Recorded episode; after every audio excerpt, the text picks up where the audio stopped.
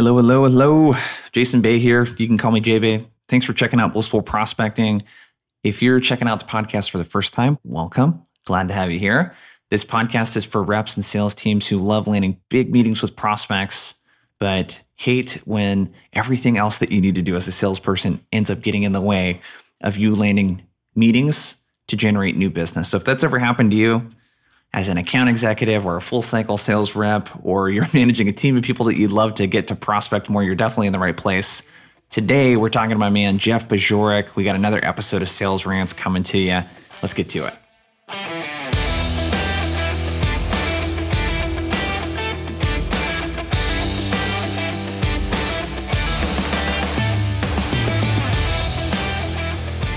All right, so we got four topics we're jamming on today. Uh, one, my man Jeff is going to talk about struggling with motivation and what to do when that happens and finding your why and sort of a deeper purpose behind all of the prospecting and the cold calling and the cold emailing that you might be doing, how to really get centered around a bigger purpose around that so you're motivated to do some of the stuff that can be a bit of a grind. Two, I'm going to talk about what could get in the way. That's a question that I ask myself a lot when I'm planning my week and what I coach reps around is hey, that sounds like a really good plan, but for the last month, you've said that that was your plan and you haven't done it. What's getting in the way and how are you planning for uh, overcoming that? We're going to talk about how to have more, more fun, uh, excuse me, with your virtual meetings. And we're also going to talk about something that, I don't know, I've been thinking about a lot, but for whatever reason, have never really taught in any formal capacity, and that's reverse engineering success you'll get a little bit better idea. That's the last rant that we're going to do. But how do we reverse engineer the success that we're looking for in landing a meeting, let's say? How do we start with the end in mind and what the prospect would need to respond with? We'll talk a little bit more like that. Okay, cool. That's what we're going to be covering today. Before we get to the episode, if you're listening to this and you're a rep, what I know about reps that want to be top reps, so reps that want to, you know, add you know 40 50k to their income. Uh, people that want to double maybe their income. People that want to get into leadership positions. Maybe money's not the big focus for you. Maybe it's making a bigger impact becoming an expert in your industry. What i know about those folks from my experience working with them and being a top rep myself is that listening to podcasts and watching webinars and reading books all day is not what those folks spend time on. It's really about how do i spend as much quality time as possible on opening new opportunities and then taking existing ones to the finish line, closing. I think the big challenge that we come up against with that is, well, how do we know what to work on that's going to move the needle the most? So if I only have an hour or two per week for my own development, how do I work on the thing that's going to move the needle for me the most and get me what I want? And if you've ever thought about this, this is exactly why I started Outbound Squad. It's a program for reps who crave accountability, structure, and results over theory. You, if you've listened to this podcast, you know I'm really big on how do we combine the theory and the tactics together. You got to have both. And if you hate hitting plateaus in your sales career, this might be a good fit for you. We provide the best coaching around that you can find. We have killer content. Again, very confident it's the best stuff you'll find in Outbound. And then also, we got a community at the time of recording this of about 50 reps in Outbound Squad we got guys like Ethan crushing his meeting targets every week and landing a meeting from every one in three cold calls. We have folks like Brenda who are closing deals as an AE while scheduling three meetings that week and setting another two demos on top of that for the week after. Uh, we got guys like uh, Evan, excuse me, using simple bump follow up emails to secure meetings with chief analytics officers and a bunch more success stories I could share with you. But if any of this is something that you relate with and resonate with, reach out to me, jason at blissfulprospecting.co, put squad into the subject line, and I'll share some more information for you. I really want to know if you're up for the challenge. It's application only. I don't let everyone in. And the whole goal here is to create a 300 group, if you know about Spartans, a 300 group of Spartans and badasses that can help each other get helped and also provide accountability and community as well.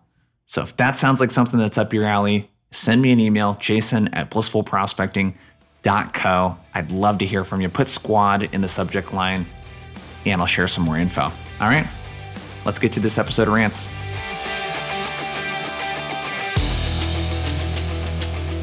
So, I mean, you have a podcast called The Why and the Buy. So, so this why component is it's a very familiar topic to you. But I'm kind of curious because you come across a lot of reps, just like I do, that struggle with motivation, right? Like hitting their activity targets, you know, prioritizing the effort parts of stuff that they don't really enjoy doing. And a lot of times the advice is, well, just do it anyways. Like, suck it up, make it happen. And I think that you have, from what it sounds like, a very kind of different take on this around is this even maybe something that you should be doing? Or is there a different way to create this kind of alignment around your why? How should someone kind of approach doing things that they find themselves procrastinating a lot? I think there are some subtleties here that you have to dig into because we all have to do things that we don't love to do. Okay, so let's just get that out of the way. Sometimes you just have to do something you don't love to do. And I think it was our friend Anthony Iannarino said that discipline, might have been Jeb Blount, but one of those guys that we like all know and listen to. Uh, he said discipline is you doing the things that you don't want to do because you know they have to be done. And I think that the, what might be missing from the end of that is because they need to be done because they will help you accomplish something you really want to do right? Now, my wife is my best teacher when it comes to this because she says, Jeff, we don't do anything you don't want to do. You just you don't do anything you don't want to do. I remember coming home one time. I was like out with my friends or something like that, and it was like, oh, you know, we got carried away and we ended up staying out later. She's like, dude, don't try to blame your friends. You don't do anything you don't want to do. And, and I've kind of modified that to, you know, we don't do anything that we're not compelled to do. And I think that's the thing when it comes to some of the things that we just we know we need to do but we can't get ourselves to do it it's kind of the flip of that that law that she kind of shared with me. It's, like if you just can't get yourself to do it you probably really don't want to do it and then you got to dig into why you really don't want to do it. And that brings in a bigger you know question if like okay if prospecting is just something you really don't want to do why are you an sdr if outbound eh, you know putting yourself in or even inbound and, and just doing going through and doing really thorough discovery or keeping yourself really well organized and things like that if you don't have if you're not able to muster up the discipline to do that kind of stuff then are you really in the right role? Are you is what you're asking yourself to do aligned with what your purpose is? And that you know ties into the why and the buy and, and how you kind of led this segment off so, okay, I have a another take on this too. That's I think that would be good for us to talk about is because a lot of what you talk about is finding your why, and I think that speaking from experience, sometimes you can get into a mode where you're doing uh, there's a lot of output, and you kind of forgot the reason why you were doing it. So it's almost like how do we find value like alignment? How do we find a way to align this with something that's important to us? And I'll give you a really quick example around because I'm fairly introverted and Sarah, my wife, is the more social one in our relationship. And there's for the longest time, it was like a lot of work for her to get me to plan stuff socially for us to do. She would take on almost the entire burden. It's still something I don't do well at. But as soon as the tie-in for me was, well, we're going to have more friends that we can like hang out with and you know honestly have people that can help you out when you're in a bind or ask favors from. That really that part of it, okay, cool, because it wasn't like I was incapable of doing it. No one's incapable of making 50 calls or whatever it is, you know, to hit their activity targets. Is there anything to that around, hey, maybe I just don't actually know what that bigger purpose thing is for me. So I don't have anything to connect it to. A hundred percent. Connecting those dots is really important, right? So you want to make club well, you know you're going to have to have a full pipeline because deals don't close themselves, et cetera, et cetera. And there are a lot of things that you're going to have to do in a lot of places you're going to have to sharpen your skills throughout the sales process in order to do that. But don't tell me you have some grandiose sales goal or professional goal, but you can't do the entry level basic stuff like prospecting. Help me understand, Jason how are you going to do that? If you're not willing to do the simple stuff, and I'm not saying it's easy and nobody loves to do it. If you're not willing to do the simple stuff, how are you going to accomplish this goal?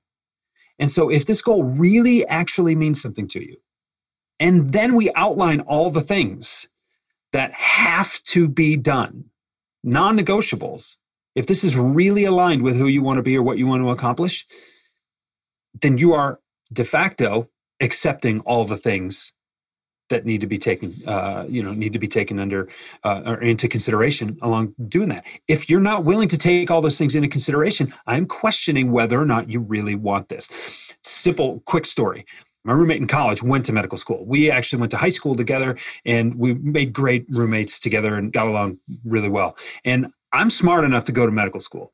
Could have. Saw what he did. And I was like, no thanks. Right. I saw him work way too hard. And you know what he does now? He's a cancer surgeon and he saves two dozen lives every week. I mean, the guy's a hero. No uncertain terms about that.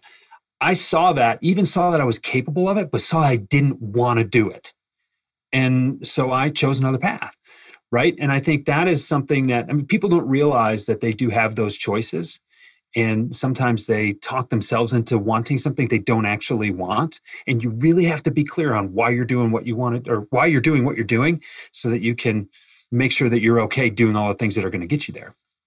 So there's an interesting question. And I love that you brought this up. An interesting question around goal setting and, and along those lines. You work with clients, and you were telling me a story of a couple of clients you were working with where you're asking them to set their goals for the week, right? And this was actually right out of Outbound Squad, right? So, okay, what are you guys going to accomplish this week? And the members of that community, they jump in and they say, Yeah, I'm going to do this, and rah, rah. And it's Monday morning, so everybody's fired up. And then it's like, okay, what could get in your way? Like, what a brilliant question. Where did that come from? God, I think that might have been a coaching question that I was taught from my coaches. You know, one of the things that they're really big on is at the end of a coaching meeting, yes, hey, Jeff, what are next steps for you? Okay, cool, I'm going to go do this. Well, what could get in the way of you doing that? And when they were doing this on me, it was kind of meta, right? you know, coach doing it to a coach who's going to do it to him. but it got me thinking about certain roadblocks that I encounter throughout my week that things that just get in the way of me wanting to to do something or be having the ability to do it.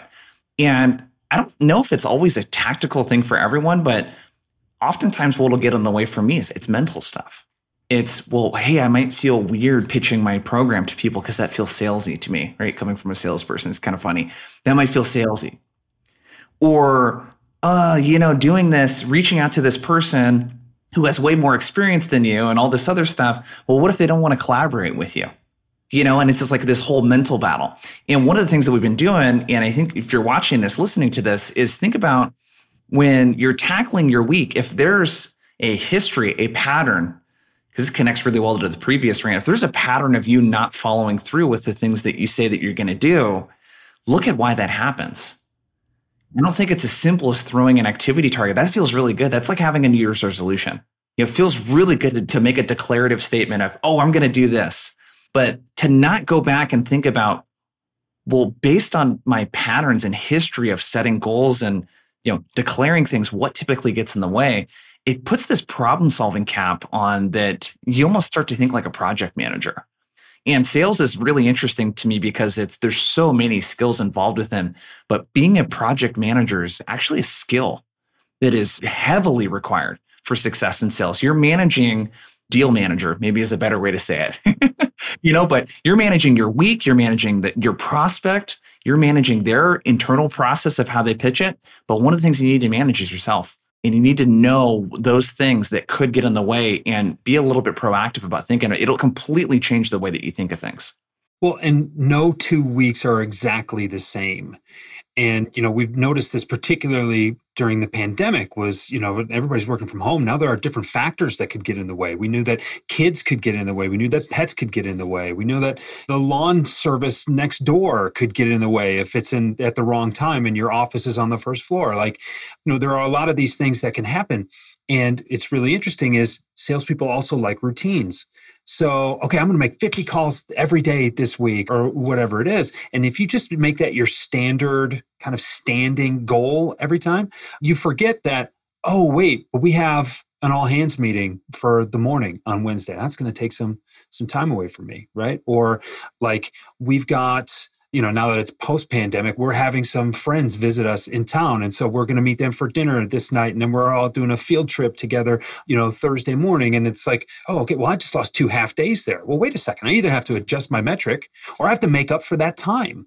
And, you know, it gets back to Covey and plan monthly, plan weekly, plan daily kind of stuff. But eh, not only is it important to ask that question, it's important to ask that question of yourself regularly because the situation is constantly changing. What could get in the way of me making my prospecting calls this week is different than what could have gotten in the way last week, is different than what might get in the way next week. And as you start to, I think, make that part of your routine, you start to become a little bit more agile and it becomes a part of your mindset. It's one of those things where if you ask yourself that regularly, you'll find that you don't need to ask yourself that. You don't need to remind yourself to ask yourself that question as often because you're already just thinking along those lines. Yes, I love this because and let's use some really practical examples because you mentioned one that I hear a lot of times is internal stuff comes up. Legal needs me because I need to approve a contract that uh, we're going to need to close a deal. My boss wants to meet with me. Oh, we have these standing team meetings that go over sometimes. So when you start to think of tactically, how do I anticipate that stuff? It could be as simple as something, hey, instead of making all of those calls in a 90 minute block, 60 minute block, one thing Ethan does, he's in outbound squad, is he just breaks up 20, 30 minute blocks throughout the day to make his calls instead of doing it in one big chunk. Because he's less likely to procrastinate it that way. And it's there's less likely for something to come up in that 30 minute block that needs his attention because it's only 30 minutes. His house is not going to catch on fire probably and during that time where he can't, you know, has to be attentive to it. Like nothing's going to happen. Okay, well, let's even go. Let's just say that something comes up. Okay. Instead of one 60 minute block, if you have three 20 minute blocks, let's say something comes up at nine o'clock when you're prospecting with scheduling. Now you only lost a third of your prospecting time. You still have the 11 o'clock, you still have the three o'clock or whenever Ethan, you know, sets his, his schedule up.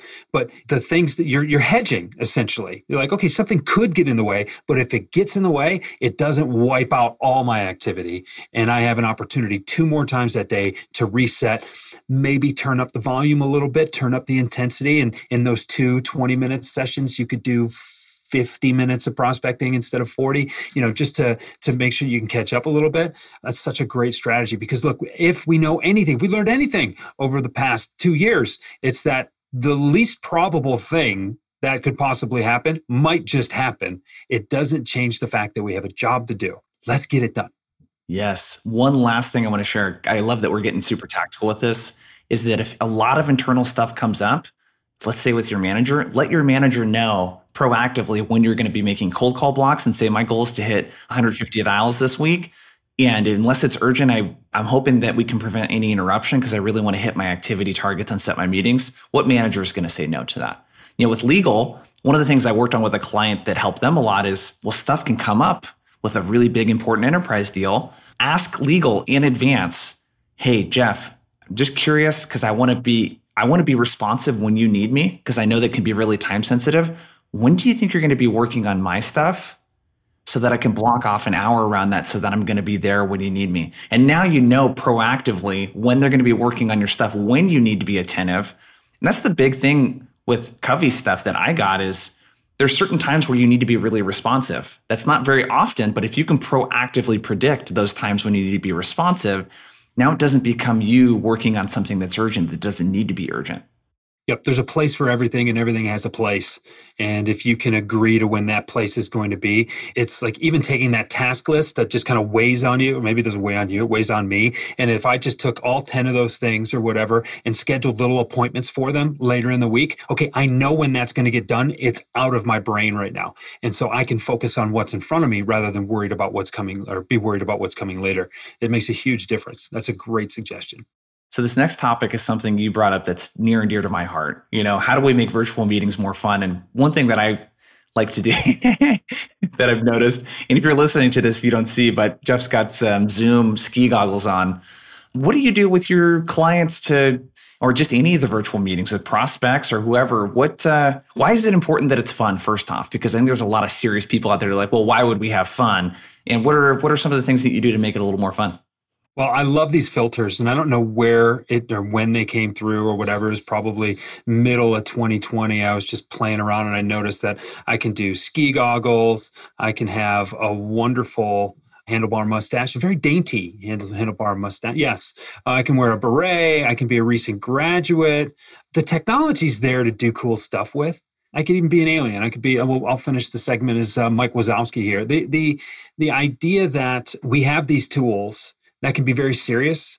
And sometimes the background is important right? I know a lot of people working from home that don't have office home office setups the way you and i do. So it, it's you know maybe you don't want to see the chaos that's going on in the back. Totally get it. And particularly for the kids that had to do zoom at school and stuff like that. But sometimes it can take the ordinary or the boring or the less than professional and make it professional. Sometimes you can just screw around and show a little bit of your personality and what are we talking about? You know, personal branding and all the stuff that you hear about on LinkedIn. Why isn't this a part of it? Why can't you show a little bit of a sense of humor? I think if you're not having fun, you're doing it wrong. And this ties into stuff we've already talked about today. You know, are you doing stuff that aligns with your personal goals? Are you putting yourself in a position to succeed? What's not fun about succeeding? Right. And why can't you use fun and humor and and just why can't you be delighted while you succeed? And i think too just given how serious everybody's been like i mean you show up to a zoom meeting flip your camera on and you've got this big old eyeball over your face like the, every time i do this you crack up like this. It's perfect. That is exactly the point. All right i'll spare you the rest. Yeah. So, what do you say to people that have, because I hear this a lot, especially depending on the industry, which, as you know, certain industries are more buttoned up than others. What, what do you say to someone that has a fear of not being professional? Don't take yourself so seriously. It's a Zoom setting for crying out loud. Listen, I'm not saying show up in a ripped up Slayer t-shirt to the courtroom for, you know, arraignments or something like that. You, you know, like who doesn't love to start a meeting off with a laugh? And that's what we're talking about here. And you can turn it off as quickly as you turn it on. And you know, we all heard about the attorney who actually had some kind of cat filter on his and couldn't figure it out and it was really kind of embarrassing or whatever. Listen, that guy's going to get more clients because he was a human being and recognized in like the most terrifying situation possible that he was still human. He's going to be okay. I'm not worried about him. So yes, you can take yourself too seriously. And yes, just because you start a meeting with a filter on that gives you a fancy mustache, it doesn't mean that you can't be taken seriously. Know your audience a little bit, but I think if you push the envelope with a little, just a little bit with some humor in an appropriate way, that's never not worked out for me. At the very least, you take it back. You say, oh, you know what? Sorry. And I've done this before. Ah, that punchline landed terribly. Sorry, I will retract my joke and we'll play straight from here on out and it's good. And but i think it shows someone that you don't take yourself so seriously and i think that's something most of us do. Yeah i agree 100% the i gotta i'm forgetting who it was i had on a podcast. We're talking about discovery calls but one thing that he shared that i think is really relevant to this conversation is he said you know try to speak to the prospect as if you're someone on their team. And i thought that was really kind of an interesting way to think about it because the conversation and the way you go about the conversation are completely different. And it kind of breaks that. Uh, Bilal Batrawi, a good friend, talks about the social paradigm between a seller and a buyer. It kind of breaks that, you know. And I wonder if there's something there to think about.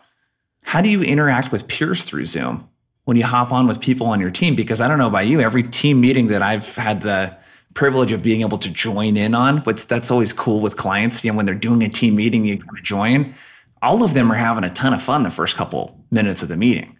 They're giving each other a hard time. They're making fun of each other. Everyone's willing to be the butt of the joke. I almost wonder if there's some sort of element of that of just how do you normally communicate with other people internally? And let's pretend that the prospect is like you're on their team. How would you talk to them if you were teammates? you don't need to go in on the first time and be calling everybody dude or bro or whatever like there's there's some propriety that you need to have but every high performing culture i've ever been a part of or witnessed has had an element of fun with it. So you can kind of assess the culture a little bit by how light it is.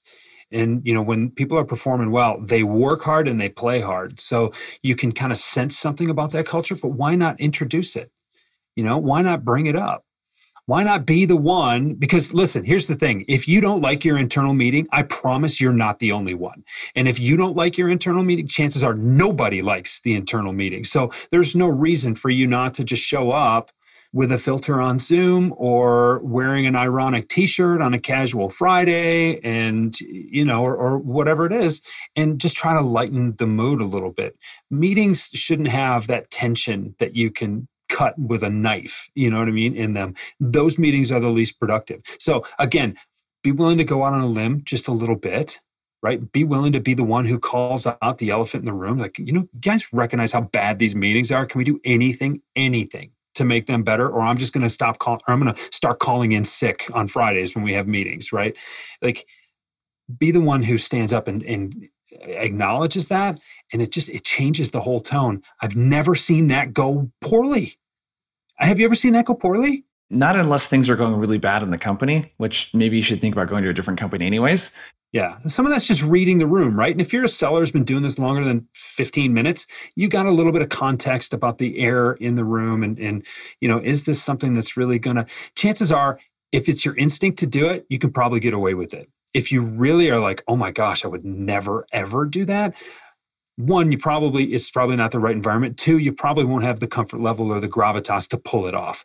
But if your instinct is, I should probably ask that question, or oh, you know, it'd be really good. Don't sick your attorneys on me, but you can probably get away with that. I got something I wanted to, another thing I wanted to bring in. I've worked with clients in the past where they just can't seem to get good responses to their emails and or at least the responses that they're looking for right and how many people come to you and ask i'm just not getting the results i'm looking for. Can you help? And then you dig in a little bit to their their cadence or or their their style and something becomes very very clear right away. And you know based on what we talked about before we hit record here the first thing that pops into my head is covey again and begin with the end in mind. Why don't you dig into that a little bit? Yeah. So with the email thing what's this that's the best example is what people want is a response, but their stuff is not respondable. I don't even know if that's a word. And I did this with a couple clients and light bulbs just went off. And I thought it, it was kind of an interesting way to look at when you start with the end in mind, what people usually say is, well, I want to get at meetings from the emails that I send out. like, okay, now let's talk really from a practical standpoint. When you've landed a meeting with a prospect, how do they respond to the email? Like specifically, what do they say? And nine times out of 10, it's some sort of sure, let's chat is usually what people respond with. So, okay, so we write that down on a document. We say, okay, we're going to start with that end in mind. What do we need to put in an email to get a prospect to respond, sure, let's chat? And when I start looking at what they're sending, there's all kinds of stuff in there around zero call to action at the end of an email. It'll be, um, so yeah, we're helping so and so with XYZ. Let me know if you're interested. Interested in what? Right. yeah, interested. I, I, don't really know what interested in, or, or you just drop a, uh, here's a piece of content that we wrote on this. Here's a case study with it. And then again, think about when you include a case study or some piece of content in email, what do you want the person to do?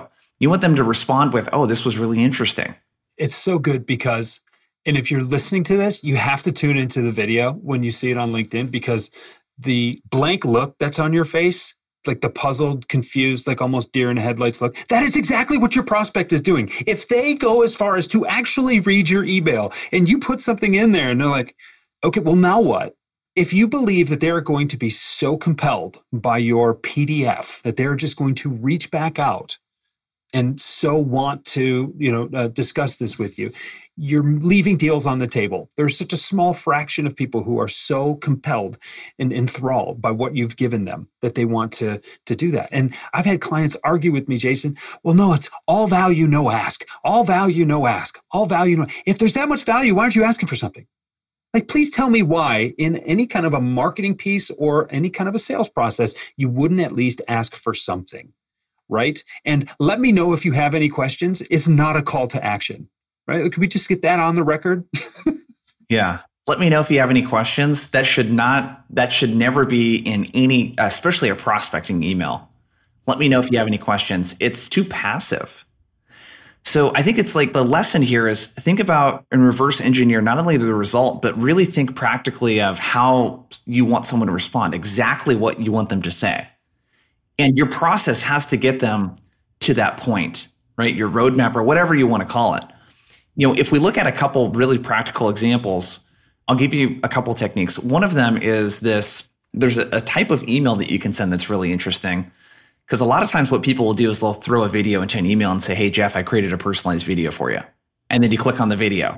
And there's no, Hey, can you look at this? I think this, there's nothing in there that gives me any evidence of what you want me to do with this. And the psychology behind this is that there's a lot of work that prospects have to do on a daily basis. Don't make your thing another thing that they have to think about, like another task, right? Because they're just not going to do it. So, something that you could do to get people to respond is one, you have to ask them questions. But a type of video that's really cool is, you know, hey, Jeff, I speak to a lot of VPs of sales and they tell me that they're usually focused or having challenges in one of these two areas. Area number one, area number two. Two bullet points with a one and a two. Which one of those resonates with you more? Reply and I'll record a personalized video to show you how your competitors are handling that right now. That video works brilliantly, or that email works brilliantly because now they're saying one or two. You gave them specific directions on what to do.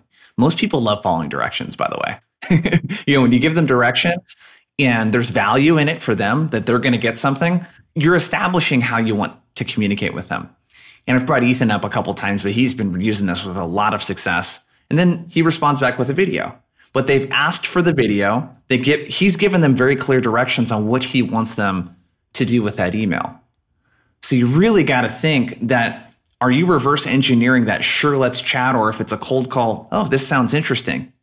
Yeah, yeah, let's talk further are you doing everything up to that point that you need to in order to get that type of response? Because these closed ended statements where you just say something at the end of an email, it doesn't create this like loop that opens up that the prospect wants to close. One last point on that is like if we were having a conversation right now and I didn't ask you any questions and I just made statements with what I wanted to do. So instead of, hey, what do you think, Jeff?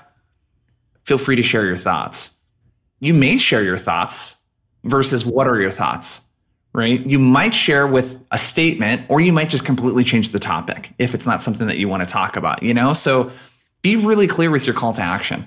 I want to mention one thing really quickly because I love that you talked about asking questions versus just making statements because questions tend to start conversations, statements tend to end them. What are you trying to do? It's a very simple black or white. The other thing that you kind of hinted at, and I'm going to take this to golf because when don't I?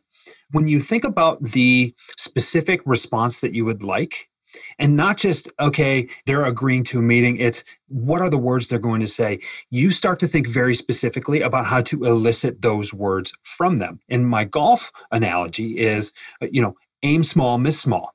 I want to hit this into the middle of the fairway. No i want to hit this on the right side of the fairway now I want to hit this into the third stripe on the right, off the right edge of the fairway, whatever. Because if you have a very finite target to aim at, your margin for error naturally becomes smaller. So if you're just thinking, I need to have a call to action, okay, well, yes, you do. But if that call to action is, please send me your response, that's not a very good one. That has a, there's a wider berth for you to miss there. But if the very thing that you were trying to get is, yes, this is very interesting, then should we schedule some time to chat about it? Or I'm sorry, if your, your response is looking, I'm mixing up the question and the response. If your response is, this is really interesting, we should chat about it, then shouldn't your call to action be, do you find this as interesting as I do? Is this something that you think would be worth talking about? Because I really think it could help you. And now all of a sudden, your call to action is not only there, but it's really engaging and it's really personalized and it's there's some enthusiasm there. I mean, what one do you think is going to work better? And so I love your, your the small targets have small misses. So if you're very finite about what you want to have happen, your the things that you do to lead up to that will reflect that intention. Yeah, and just to button that up, I I love that where you went with the specific thing, and it's the more specific you are, the lower the lift. Yeah. Oh, for sure like from a mental calorie standpoint, I'm not having to burn any calories when you ask me if something sounds interesting because it's a yes or no question. You know what I mean? We have mental calories too. There are mental calories. Do I have to cut those too? Yeah. yeah. It's like think about the load that you're creating for the other person, the cognitive load, because yeah. dude, prospects are not like they're not unless they get an email from Elon Musk or you're at a really prominent, really well-known company, they aren't gonna do and expend the mental energy that it takes to figure out what you want. Make it easy for them. All right, that was a fun one. Go check out Jeff Bajorek, his site, jeffbajorek.com. He's got a really great podcast, one of my favorites called The Why in the Buy. He runs either weekly or bi-weekly trainings, you know, through Zoom, and he's got a really cool community over at Rethink the Way You Sell. So check it out. He's one of the people, one of my go-to resources in sales. And uh, if you've been listening to this podcast for a while and you dig it, make sure to subscribe, like, leave a review, all of that kind of good stuff. It really helps me continue to pump out episodes like this. All right. Thanks for tuning in and spending some time with us. We'll see you next time.